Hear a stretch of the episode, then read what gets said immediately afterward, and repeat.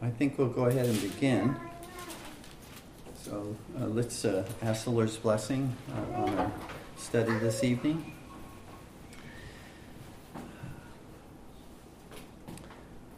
Our Father in heaven, how we praise thee and thank thee for thy great love for us, uh, for uh, thy care, and especially how we thank thee for uh, covenanting with thy Son to bear our sin and to carry that sin away by way of the punishment which the Lord Jesus bore on our behalf. And we ask, Lord, that thou would lift up our hearts in uh, thanksgiving and that our hope uh, and trust would be uh, firmly planted in Thee. Uh, Lord, it is, it is that um, hope that keeps us going, hope of heaven, uh, the hope of Thy care for us in the future, and never abandoning uh, nor forsaking us. We ask, Lord, to bless this time of study from Thy Word. Again, we need Thee. Thy Spirit, we pray, would come and would uh, attend uh, unto the reading and the teaching of thy word.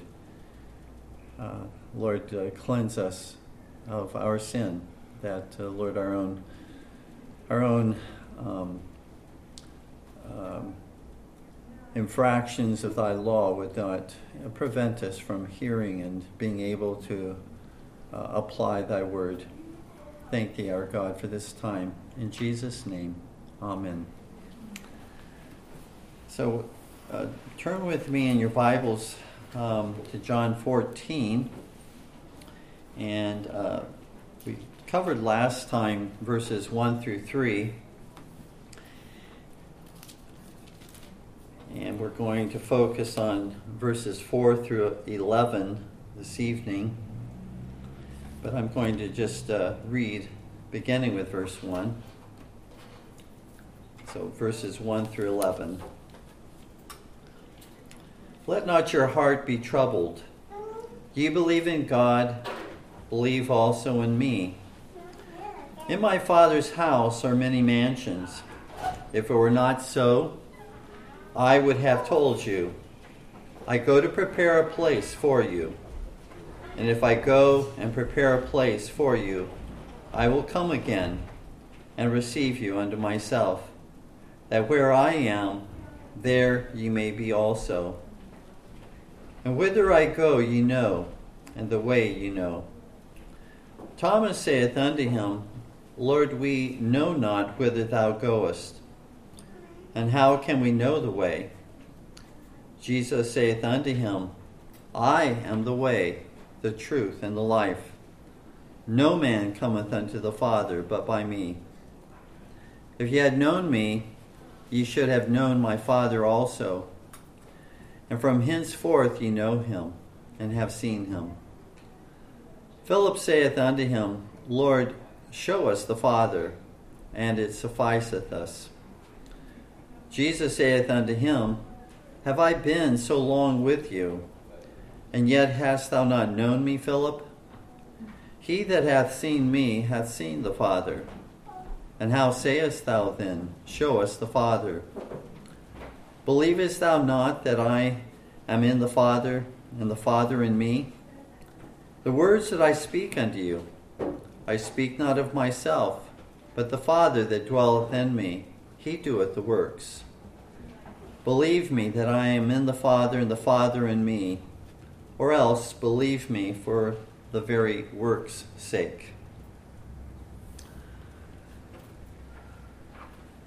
So, just quickly, by way of review, in verses 1 through 3, but even the, uh, before that, this is uh, what we call the upper room discourse.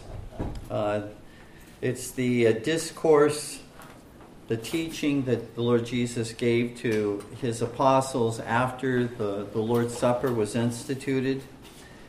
And uh, this discourse lasts until the end of this chapter uh, because at the very end of the chapter, verse 31 of John 14, Jesus says to his disciples, Arise, let us go hence.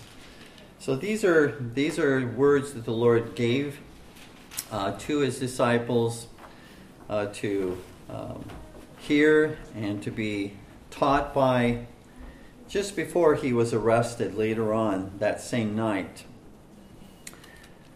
In, in this uh, discourse, and beginning with uh, chapter 14, verse 1, you, you notice the concern of the Lord Jesus is that his disciples not be overwhelmed, that his uh, disciples not be overcome.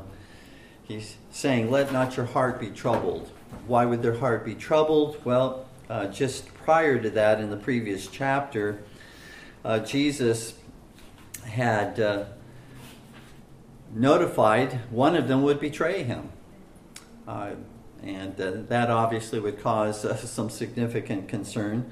Moreover, he had uh, said that uh, Peter was going to deny even knowing Jesus three times. One of, you know, one of the three, Peter, James, and John, that Jesus separated from the other disciples to only see, for example, when the 12 um, year old girl was raised from the dead, only Peter, James, and John went into the room with Jesus. Uh, the Mount of Transfiguration, when Jesus was transfigured, uh, Peter, James, and John um, were those. So here's one of the closest of the apostles. And Jesus says, You're going to be ta- uh, uh deny knowing me three times tonight before the night's over.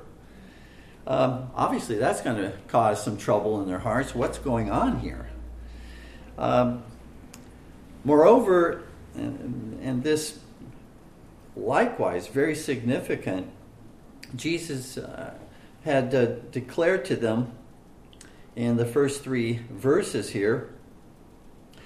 Uh, well, at the end of chapter 13 and into the first three verses, that he was going to be leaving them uh, that he was not going to be with them uh, bodily.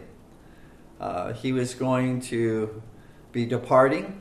He tells us in verse uh, 1, he's, uh, or in verse 2 of chapter 14, he's going to his father's house. That's where he's going to. But he says, You can't follow, right, follow me right now. This, again, uh, is what the disciples are going through and saying, This is all very troubling this this news. And so Jesus is spending these first few verses here in chapter 14 seeking to comfort them, seeking to settle their hearts uh, so that they are not overwhelmed and overcome. He's not abandoning them. Uh, rather, he is he's preparing them.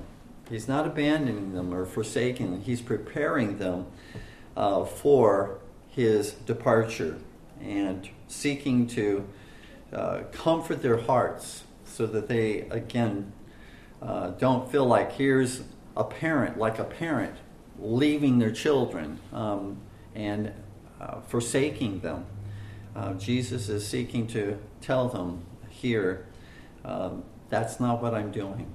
I'm really simply going to prepare spiritually a place for you so that you might be with me in heaven uh, forever and ever. So, verse 4, Jesus continues and he says, And whither I go, ye know, and the way ye know. Because uh, in verse 5, Thomas says, Lord, um, we don't know where you're going. And uh, how can we know the way? Uh, that's the question that he asked, and we'll look at that in a moment. But but in anticipating that question, we don't really know, then what does Jesus mean? You know. and then Thomas says, No, we don't know. And so, uh, did they know where Jesus was going? Uh, in fact, uh, he had taught them. For example, in John chapter 7, verses 33 through 34, the Lord Jesus says publicly, this was uh, in the hearing of the disciples, this was to the Pharisees. Uh, then said Jesus unto them, Yet a little while I am with you, and then I go unto him that sent me. Ye shall seek me, and shall not find me, and where I am, thither you cannot come. But he says, And then I go unto him that sent me. They knew, again, the disciples knew who had sent Jesus, that the Father had sent Jesus. Jesus is saying publicly, uh, that even though he's speaking to the Pharisees, he's speaking publicly. They should have, the disciples should have known, and you know, when in John 14, when Jesus says, "Whither I go, ye know, and the way ye know," uh, they should have known. Uh, doesn't mean that they um, that they didn't know. Perhaps they didn't remember, but they they should have known where Jesus was going. Uh, that was again due to their own forgetfulness, not due to the fact that he had not revealed to them. Furthermore, he had just said to them, uh, just uh, the immediate uh, two verses before, um, that uh, in my Father's house are many mansions. If it were not so, I would have told you. I go to prepare a place for you. Where? In my Father's house. Where's my Father's house? It's in heaven. So again, um, the fact that uh, Thomas says, Lord, we don't know where you're going, um, doesn't mean that the Lord had not told them. Uh, it just means that they were slow to learn or to remember what the Lord has said. He had told them. He had been, in fact, preparing them for his departure uh, a number of times. In Matthew 16 21, he, he told them in other places uh, before this uh, time in John 14, he had told them that he was going to be crucified, put to death, he was going to be buried, he was going to be raised from the dead. He had told them several times. Uh, but again, it appears very conveniently they, they have uh, forgotten. It does not appear here that uh, uh, in verse 4 at least, uh, Jesus is, uh, doesn't appear he's scolding his, disciples as much as to stir them up uh, to remember what he has taught to them in the past. You know, how forgetful we are to remember uh, what we have learned, right, as Christians. Um, the Lord is very patient with us how much have we learned and how much do we apply of what we've learned? Um, the, the, the, the, apostles, the disciples, uh, were falling into that, it seems, uh, quite often, uh, as far as uh, having forgotten, not applying the things that, that they had learned. And, uh, and yet the Lord uh, doesn't berate them uh, he doesn't uh, rake them over the coals. Uh, he doesn't uh, shout and scream at them. Uh, even when he scolds them, even when he corrects them and rebukes them, he does so in, in a gentle way, it seems, in comparison to what perhaps we think, you know, if, how they should have been rebuked or corrected and uh, you know that's that's very encouraging. It seem, seems and it ought to be to us because um,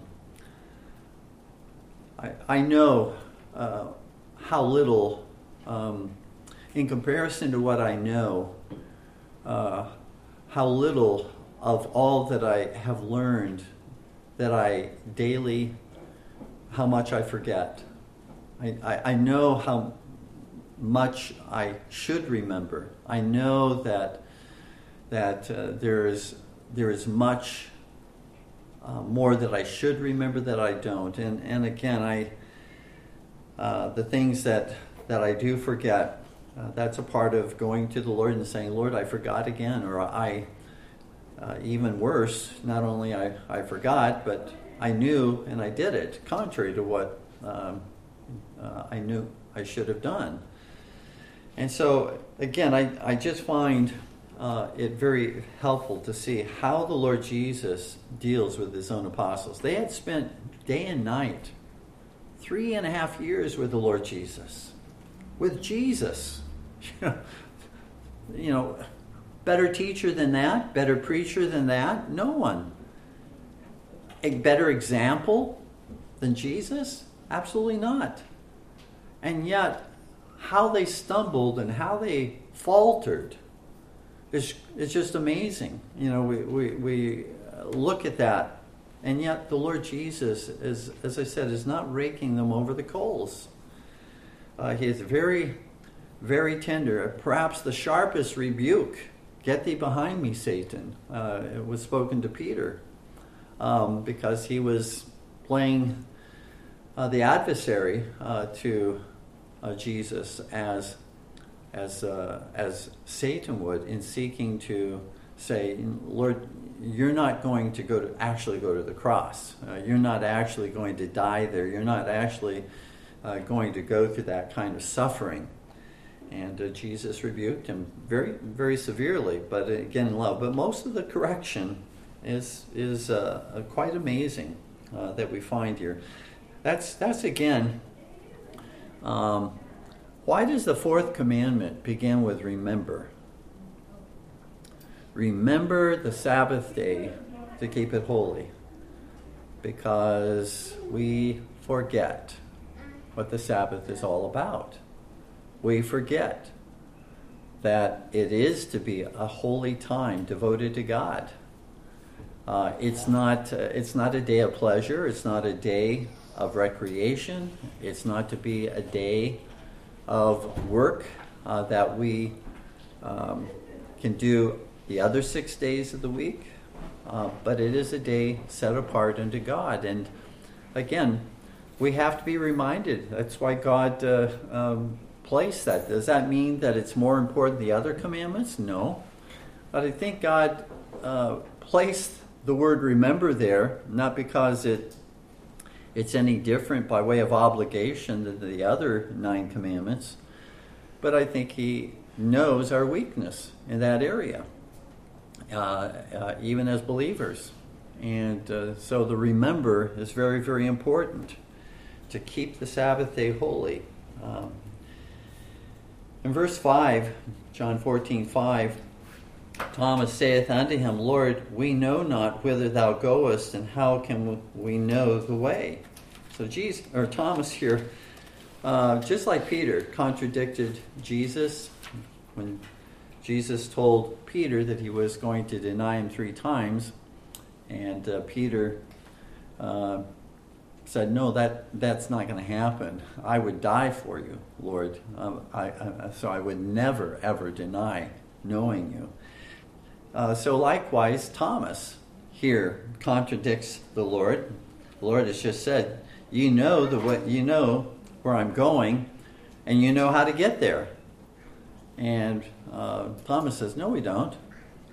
We don't know where you're going, Lord, and we don't know how to get there." Um, doubting Thomas, as he's as he's called, was a true believer.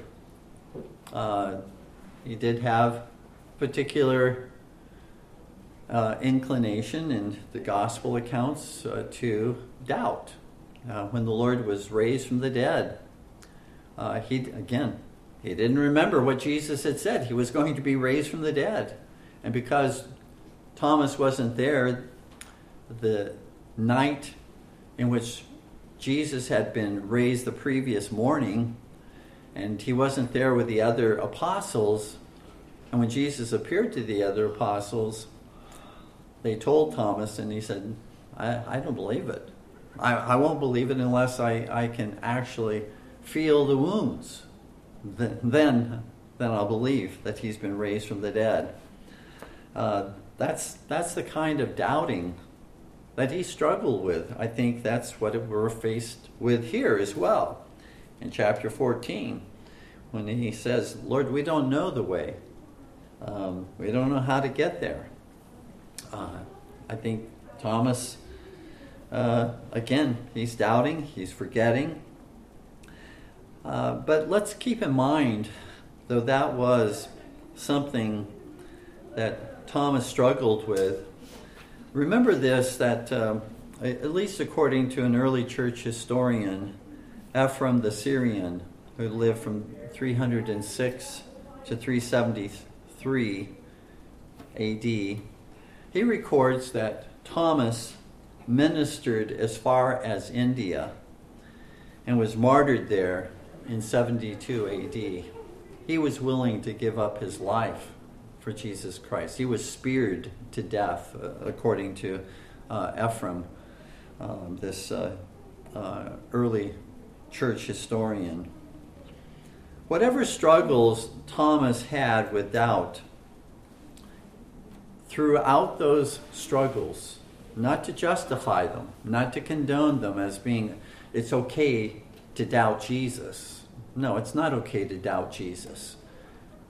Those were his struggles, though. Those were what he wrestled with. Ours may be doubts, or our struggles might be in other areas. Thomas, in spite of that, was upheld by the Lord Jesus. He was upheld by Christ because his faith was in Jesus Christ. It may have been weak at this point in his Christian life, but he was a true believer, though he struggled, and he was upheld and died a faithful witness for Jesus Christ, a martyr. One commentator noted that Thomas is like believers who hunt for their keys when they have the keys in their pocket. Um, Thomas had the truth, and yet he was searching for the truth. Jesus had revealed to Thomas where he was going and how to get there, and yet he was searching for the truth, like you know having keys in your pocket and and uh, wondering where your keys are. And so again, this this is uh, I think true of uh, of Thomas.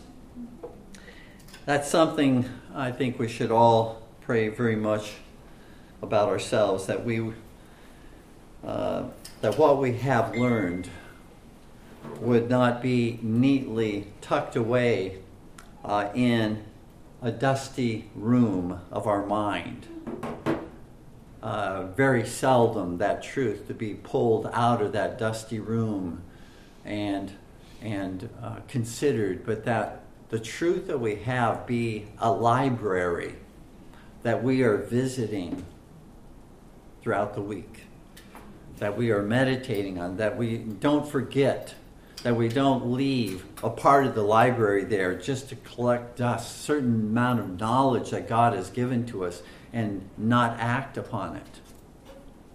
That is again like having all this knowledge in a library and books and just forgetting about it or acting as though it doesn't even exist. That's going to make us, as Christians, if that's the way that we approach knowledge, it's going to make us very uh, inconsistent. It's going to increase the struggles that we have. It's not going to make us more consistent, more faithful. It's going to we're going to struggle if we're not taking if we're not using the knowledge God has given to us and applying applying it in our lives. We're going to be um, much more ineffective as Christians than we would otherwise be if we take the knowledge, praise God for the knowledge, thank Him for the knowledge, and use the knowledge. And ask Him, Lord, uh, the things I've learned, let me not forget. Let me not, uh, due to uh, lack of use, just fall back into the background and, and, and, and forget about it altogether. Help me to remember. Remember the Sabbath day. Remember the knowledge God has given to us. Verse 6 Jesus saith unto him, I am the way, the truth, and the life. No man cometh unto the Father but by me. So, in answer to the questions here Thomas asked, Lord, we know not where, whither thou goest, and how can we know the way? This is the answer that Jesus gives I am the way, the truth, and the life. No man cometh unto the Father but by me. So let's look at these very briefly. I am the way. Jesus is here uh, making a very exclusive statement. He's not saying uh, that he's one of the ways to the Father, uh, one of many ways. Uh, he's claiming an exclusivity. He's saying there is no other way. I am the only way to the Father. That is, through my death, through my burial, through my resurrection, through my ascension, through my enthronement in heaven. That's the only way to the Father, is through me. It's a narrow way. And the world doesn't like a narrow way, right? Most, most people, again, um, they're fine with you believing what you want to believe as long as you do not say it's the only way, it's the only truth, it's the only life. When, again, it becomes that this is what you, too, if you would have life, must believe. You must believe in Jesus. There is no other way.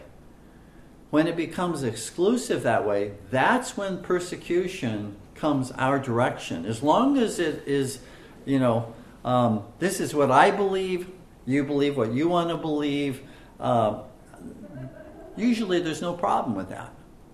But when we follow what Jesus says here I am the way, meaning the only way.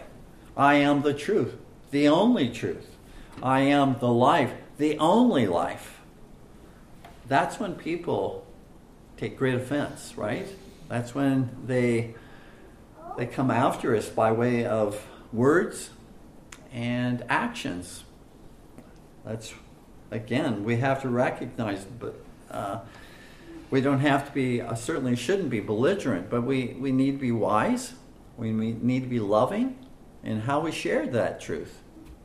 But we can't compromise that truth. That's, that's uh, to compromise it would be to uh, deny what Jesus is saying. Um, that's what he says is absolutely right.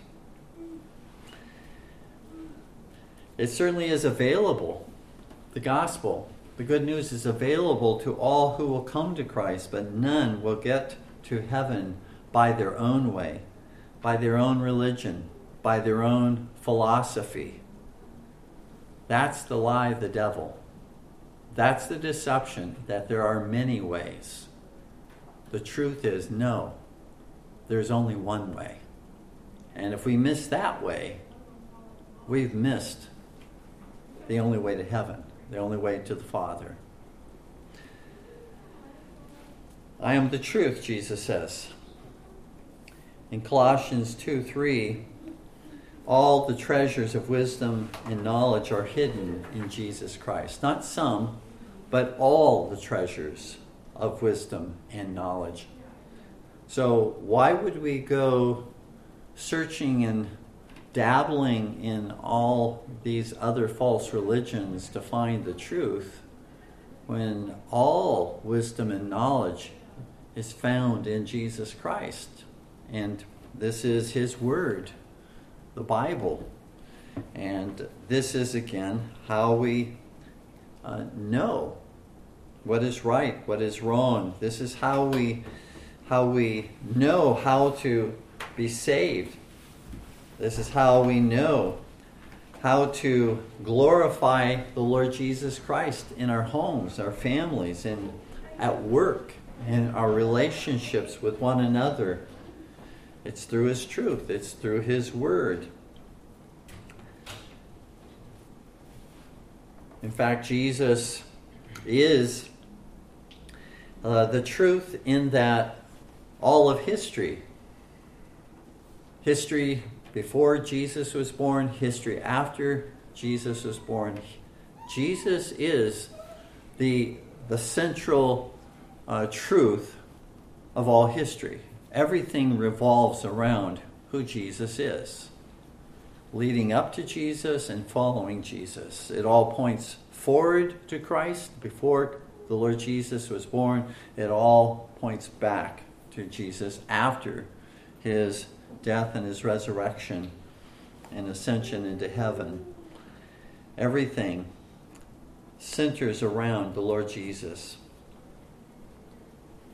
You see, such a claim, I am the truth, as Jesus makes here, uh, that does not stand with the idea that, as we often hear today, that everyone has his or her own truth, right?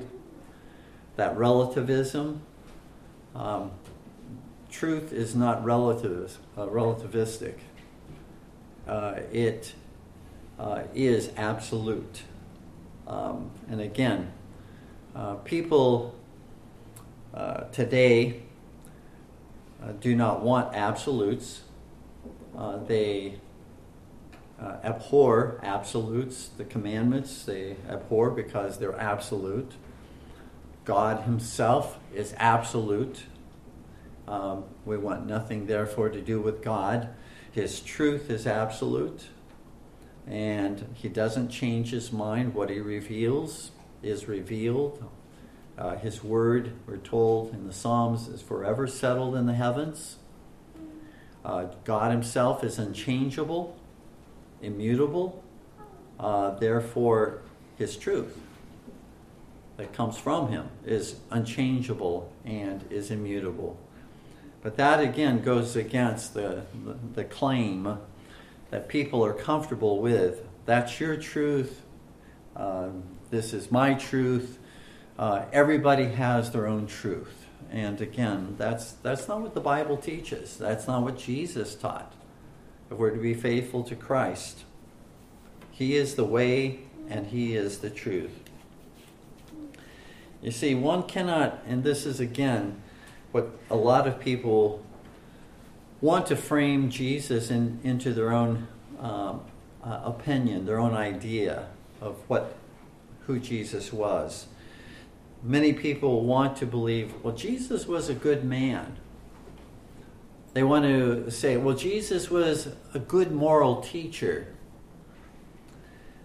But if they don't want to say that he is the truth and the only truth, uh, then they, uh, they can't simply affirm that he was a good man and that he was a good moral teacher because he didn't claim to be those things, just a good man or a good moral. He claimed to be God in the flesh. He claimed to be the only way, the only truth, the only, only life. That's what he claimed to be. So if somebody wants to say that Jesus was just a good man or a good moral teacher, and that's all they want to say about Jesus, uh, what we need to ask them, where did you get that from? How did you come up with that idea? Because that's not what Jesus himself said about himself. Uh, where did you uh, where did you, how do you frame that idea of Jesus? Shouldn't Jesus be able to speak for himself as to who he is and what he has said? Dear ones, if he's not the truth, then I submit he's a liar. And if he is a liar, if Jesus uh, is a liar, then he's neither a good man nor a good moral teacher. He is either who he said he was, and if he isn't, then he's a liar. There aren't any other options. Um, and uh, again, I don't think most people consider him to have been crazy or lunatic. So he's either telling the truth or he's lying. What, what are we going to say who Jesus is? Well, he said, I am the truth we do not believe that he is therefore a liar and he's not simply a good man or a good moral teacher. He's the Son of God. We either accept him as he has declared himself to be, or we reject him for whom he declared himself to be. There's no neutral ground. Jesus says, Then I am the life. Again, Jesus declares with exclusive authority that he alone is the author of life. He's the author of life in creation. He is the Word. All things came into being uh, because he brought them into being out of nothing. Jesus did. The Son of God did. And so he's the author of life. When he says, I am the life, he gives life. Life to everything comes from Jesus. He's the one who gave life originally as the creator. And he's the one who gives life spiritually. We're dead in our trespasses and sins. We can't, we have no uh, communion with God. We, we have no life with God spiritually. Uh, we are his enemies. We have gone our own way as rebels. Uh, we want nothing to do with him. We're dead spiritually until he gives us life raises us spiritually from the dead, and only He can do that, and only He can give us eternal life that comes from Jesus. Jesus demonstrated uh, that He is the life in His resurrection. Uh, he conquered death. And uh, because He conquered death in His own uh, uh, case, He as well will conquer death uh, for all who believe and trust in him. Uh, he is the life. And he conquers death only for those who trust in him.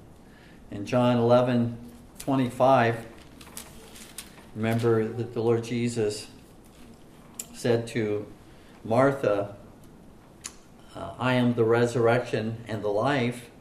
He that believeth in me, Though he were dead, yet shall he live. I am the resurrection and the life. Jesus alone. That's an exclusive claim that no one else uh, can lay claim to.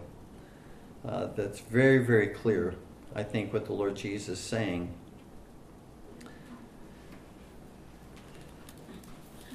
And no man cometh to the Father, he says.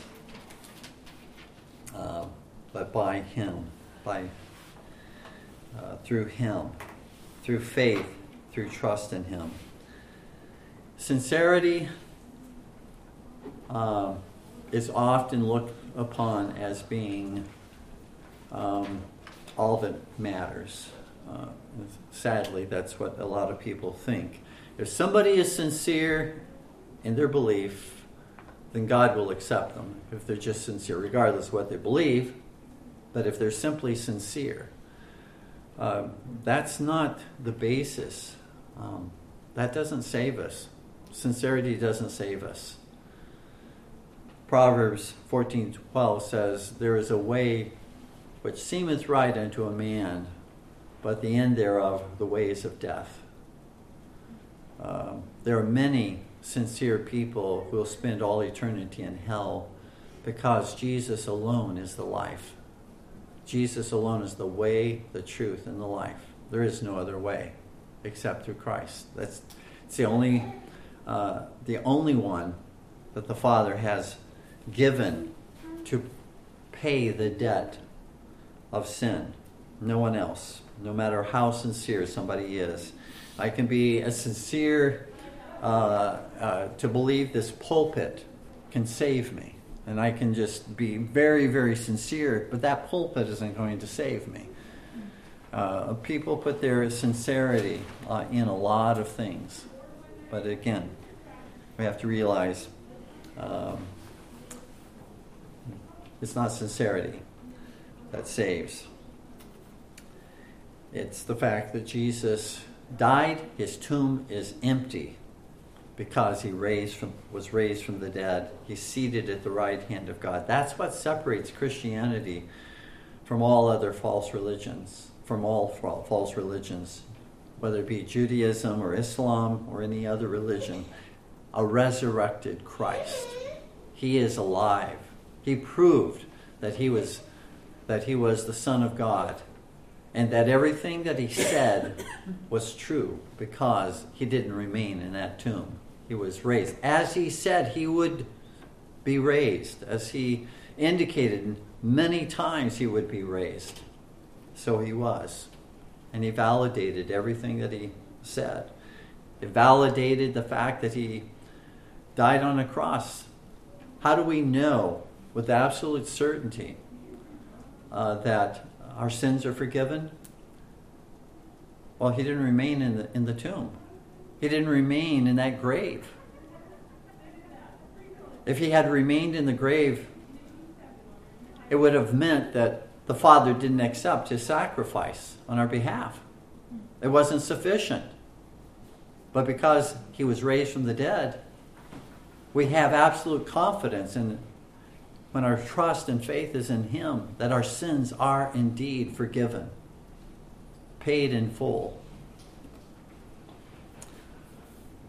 Verse 7, Jesus says, If ye had known me, uh, ye should have known my Father also, and from henceforth ye know him and have seen him. Here, the Lord Jesus once again presents uh, to his disciples and to us uh, the fact, the truth of the personal union of the Father and the Son together as one God, one divine nature. The same is true of the Holy Spirit as well, though the Holy Spirit's not mentioned here. But uh, uh, Jesus is, is affirming, again, this, this uh, union of the Father and the Son uh, as being one, uh, of one divine nature. Uh, there, this is a personal union in one divine nature, the Father and the Son. So, in effect, when he says, If you had known me, you should have known the Father also, um, he's, he's basically saying uh, uh, that the Father and I are one. To know me is to know the Father, to know the Father is to know me. And so there is that, uh, that union, that uh, a necessary, essential union of the Father and the Son uh, in one divine nature, eternal divine nature. And uh, when Jesus says, and from henceforth you know him and have seen him in verse 7, although Jesus was from his incarnation forward uh, the express image of the Father, uh, the revelation of Jesus and his suffering, and his death, and his resurrection, and his ascension, and his enthronement in heaven would further reveal the Father uh, to the disciples. And so there would be, henceforth ye know him and have seen him. There would be, again, a, uh, a knowledge that they would have of the Father uh, through the Son as a result of the work of Jesus Christ. They would come to know the Father in, an, in a more intimate way as they witness and as they behold Jesus in fulfilling uh, that which was given to him by the Father to die uh, for the sins of his people, to be buried, to be raised, and to ascend into heaven and to be seated at God's right hand. All of that would give them even more knowledge of the Father. Verses 8 through 9 Philip saith unto him, Lord, show us the Father, and it sufficeth us. Jesus saith unto him, Have I been so long time with you, and yet hast thou not known me, Philip? He that hath seen me hath seen the Father. And how sayest thou then, Show us the Father? So Philip expresses a desire to see the glory of the Father. He says, uh, Lord, show us the Father. And it's sufficient, it's enough. Just show us the Father. So he expresses a desire to see the glory of God the Father. Jesus here responds with, again, a rebuke, but it's a very gentle rebuke, and with a claim no creature could make. Uh, no mere creature could make the claim that Jesus makes here uh, that if you have seen me, you've seen the Father. No angel could say that. Uh, if you've seen me, you've seen the Father. No, no Christian can say that. If you've seen me, you've seen the Father. Only Jesus, the Son of God, could say, If you've seen me, you've seen the Father. Because Jesus is the second person of the Holy Trinity. Jesus bears and has the same divine nature as the Father, has the same glory as the Father. Philip should have known this truth uh, by now uh, that uh, to behold Jesus uh, as the divine Son of God is to behold the Father as God.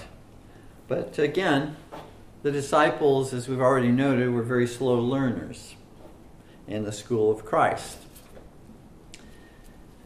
But again, as we've seen in past studies, even in the study this evening, Jesus was ever so patient uh, to teach and to guide his disciples, even in the same truths that they that he's gone over with them, you know, many times before.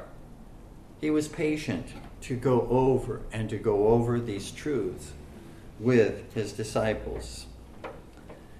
To behold Christ's glory with the eyes of faith uh, is to behold the Father's glory with the eyes of faith. In John 1:14, we beheld his glory, the glory of, of Christ. We beheld his glory, the glory as of the only begotten of the Father full of grace and truth.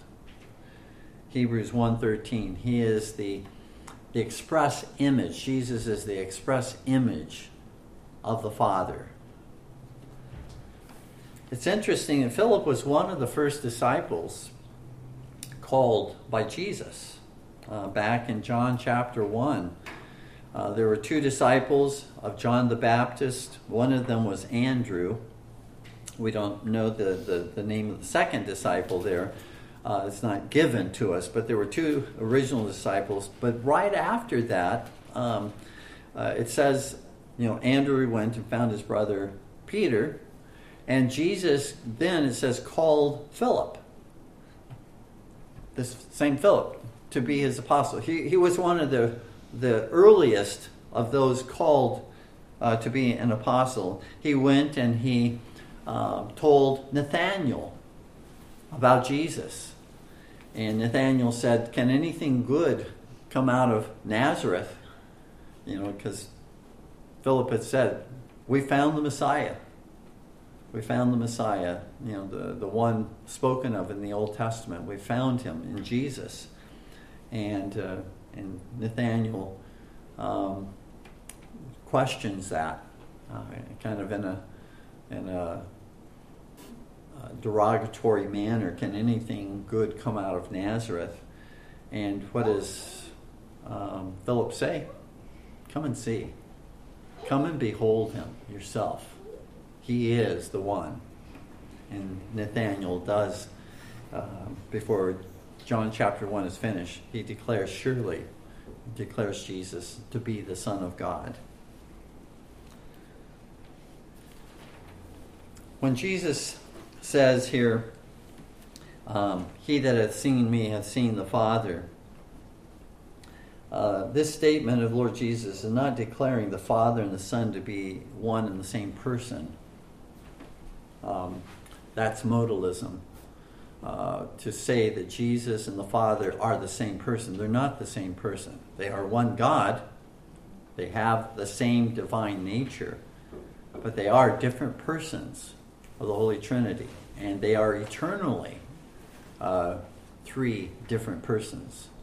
Uh, they're not, again, as uh, certain groups of people historically that was condemned as a heresy by ecumenical councils of the past. Um, it's it's affirmed uh, by um, groups uh, today that are oneness church, you know, oneness churches.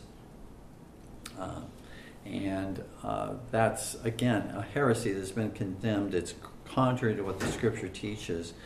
Uh, Jesus uh, is not the Father. Um, the Father didn't die on the cross. Jesus died on the cross. Uh, uh, uh, the Father wasn't baptized. It was the Father that spoke as Jesus was being baptized, and, as, and then the Holy Spirit descended upon Jesus, uh, baptizing them in the name of the Father, the Son, and the Holy Spirit. Again, these three persons, three separate persons, and yet each one having the same divine nature.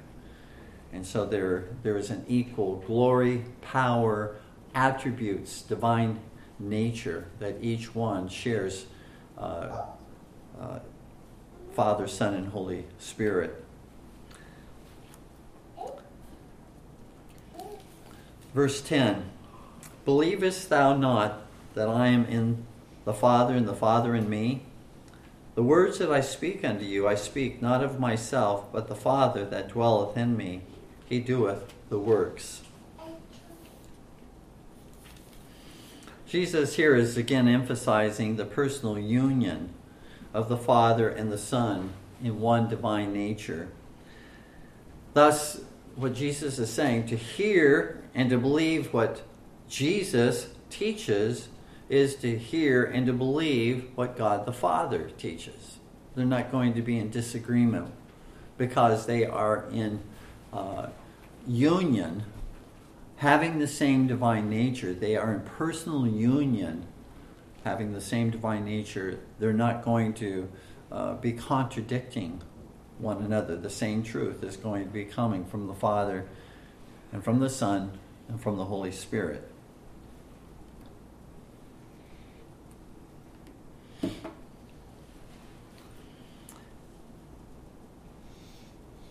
And then in verse 11, believe me that I am in the Father and the Father in me, or else believe me for the very work's sake. Again, I just emphasize Jesus lovingly and patiently condescending to the weaknesses of his disciples. Again, we, we ought to all be farther along than we ought than we are because of the knowledge that God has given to us. And again, the fact that we aren't we can't condone or excuse ourselves or others because of where the, we all ought to be. But at the same time, I learn a great deal about how to encourage each other how, as a minister, as a pastor, to encourage you. I'm responsible to tell you what God calls you to do and to, to give to you the, the whole counsel of God. Uh, not simply parts that you want to hear, but the whole counsel of God. And it's, again, my, my responsibility before Christ to imitate him in the way that, that I communicate the truth to you and the way I deal with you as individuals, as sheep, as an under shepherd, Jesus being the chief shepherd and the good shepherd of the sheep. And I learn as a minister how I am to treat you by looking at how Jesus treated his own disciples with all of their their many weaknesses and sins and failures uh, that uh, that they had fallen into and and uh, the pride uh, that was in their hearts and the rebuking of Christ Himself. Uh, I, I look at all of these things and to analyze just how the disciples, you know, they they weren't the the, the cream of the crop. Uh, they, they weren't, you know, the the the most knowledgeable. They weren't, uh, Christ didn't go out and find uh, the most holy. He didn't go out and find, he found those who were weak for our encouragement. He found those who were struggling for our encouragement. And he built them up over, over years. And even at the time of his death and his resurrection, some were even doubting you know, that he had actually been raised from the dead. It even says that when he was raised from the dead and he appeared before his disciples, uh, not in, in the room, but they met him in Galilee and they beheld him there. It says many believe that, that, that some believe, but some doubted. Even beholding Jesus, having been raised, it's the Word of God says some doubted even at that point, as they were beholding him. And I, and I, I look at that and I say, Lord, um, if it were not for thy patience with me and upholding me, because I have struggled throughout my Christian life, even as a minister, I have my struggles. If God wasn't patient with me, um, I would have fallen away a long time ago. And and again, I, I you know, I simply um, I find it so so encouraging, and I hope you do as well. But I find encouragement as a minister from the example of Jesus, uh, who was very clear uh, in pointing out sin, and yet very tender, very uh, gentle in his rebukes. As I said, the most severe, and that was uh, that as far as recorded rebukes, "Get thee behind me, Satan," was uh, I think the most severe one that that is recorded there uh, in the New Testament in the Gospels with regard to uh, Peter. And one one last thought Jesus uh, says in verse 11, Believe me that I am in the Father and the Father in me. That's the, the personal union of the Father and the Son uh, in uh, the Godhead. Uh, or else, he says, Believe me for the very work's sake. And I just want to end on this note that Jesus is saying, even if you struggle in understanding the union of of me, Jesus, and the Father by way of God's authoritative word. Even if you struggle in that area, believe me that I am in the Father and the Father in me. So believe that, that about me. That's what I'm saying. That's what's true. That he says, or else, even if you struggle with that particular doctrine, which is an essential doctrine to believe in the Trinity, but even if you are, are struggling to comprehend that, believe the works that I've done, Jesus says. In other words, his, his miracles were intended to, to confirm uh, what he taught. Miracles uh, in the Bible are not just mighty works uh, to show off the power of God. Um, miracles in, in Scripture are given to confirm what God has said and to, to be able to put a stamp and say, I'm going to not only declare this to be true, but I'm going to per- show that it's true by way of this miracle that is performed as well. And so miracles confirm the Word of God.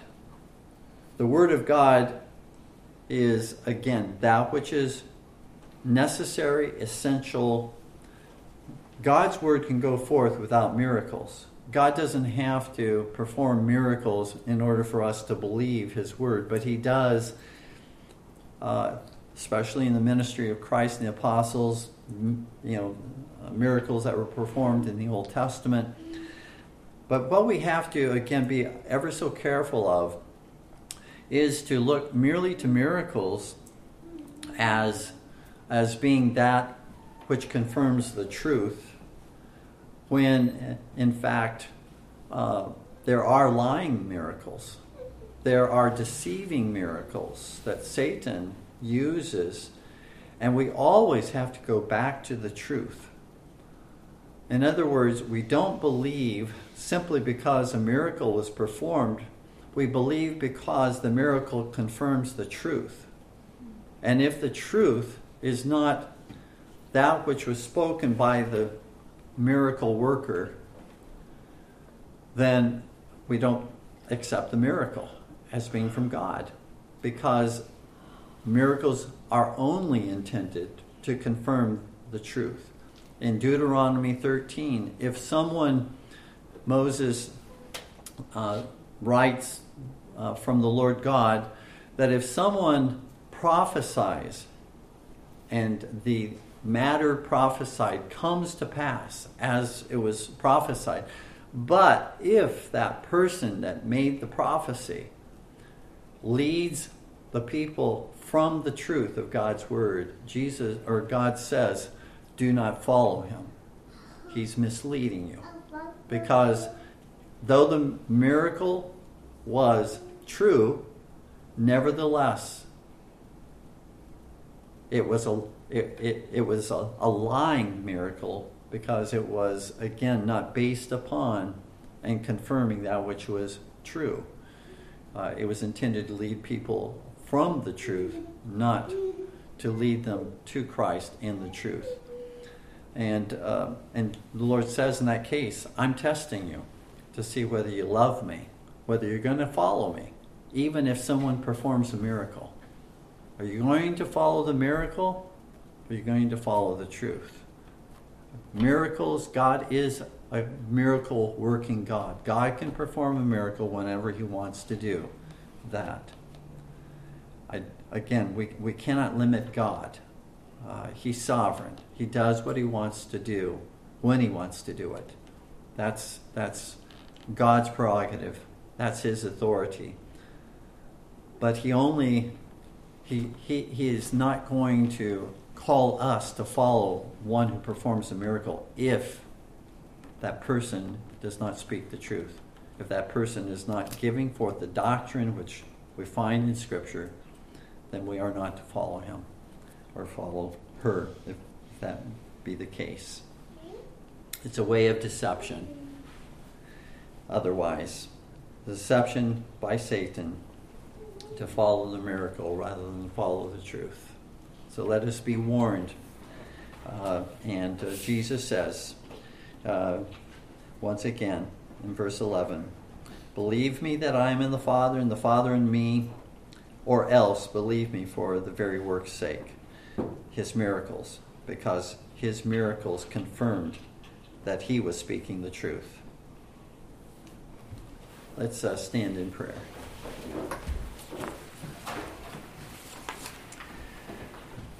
Father in heaven, there are many deceivers that have gone out into the world, many who mislead, many who uh, take uh, those who follow them down a path away from uh, the Lord Jesus, away from the Good Shepherd of the sheep, away from uh, the truth, the doctrine, the worship, uh, the, the government of, of Thy church uh, down a path, Lord, that uh, has not been recorded for us in Thy holy word. And we pray, our Lord, that Thou would, would help us, uh, that we would not be those who seek miracles, uh, who, um, uh, like those who pursue storms, trying to find and record tornadoes and to get as close as they can to being storm watchers, and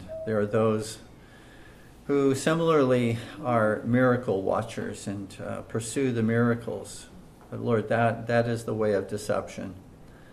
The way of truth is to, is to seek those who proclaim the truth. And God, in His own sovereign authority and wisdom, can supply miracles uh, to confirm that if he chooses to. But, but we do not need miracles because we have thy truth in thy word. And let that be, Lord, our final resting place. We ask, Lord, hear our prayers. Thank you for this word from thee uh, in, in John 14, even this evening. We pray in Jesus' name. Amen.